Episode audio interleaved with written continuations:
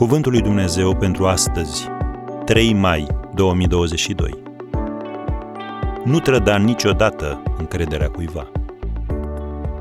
Cine umblă cu bârfel dă pe față lucruri ascunse, dar sufletul credincios ține ce i s-a încredințat. Proverbele 11, versetul 13. Trădarea este mai rea decât bârfa. Bârfitorul nu simte neapărat dușmănie față de victimă, însă trădătorul divulgă informații cu bună știință, încălcând încrederea. El se face vinovat de trădare relațională, nesocotind încrederea pe care cineva și-a pus-o în el.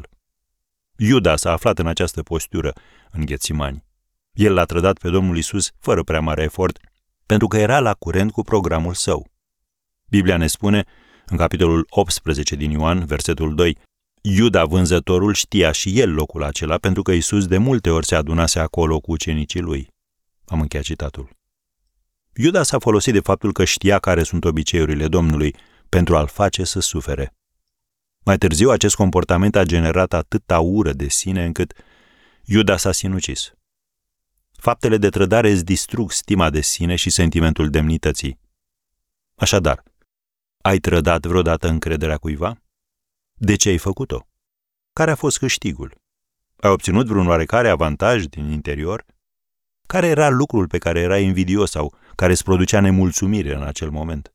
Exista un conflict nerezolvat între tine și cealaltă persoană? Te-ai pocăit de ceea ce ai făcut? Luând lucrurile în sens invers, ți-a trădat cineva vreodată încrederea? Dacă e așa, culegeai de fapt ceea ce ai semănat?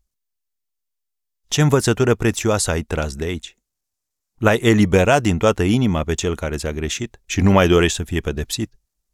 Dacă nu ești încă legat de acea persoană și ea îți controlează viața, renunță.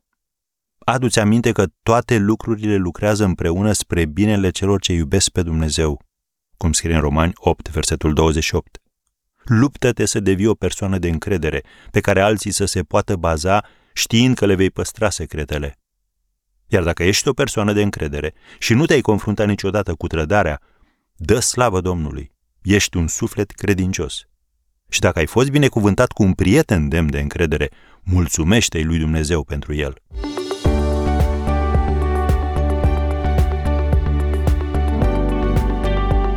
Ați ascultat Cuvântul lui Dumnezeu pentru astăzi, rubrica realizată în colaborare cu Fundația SER România.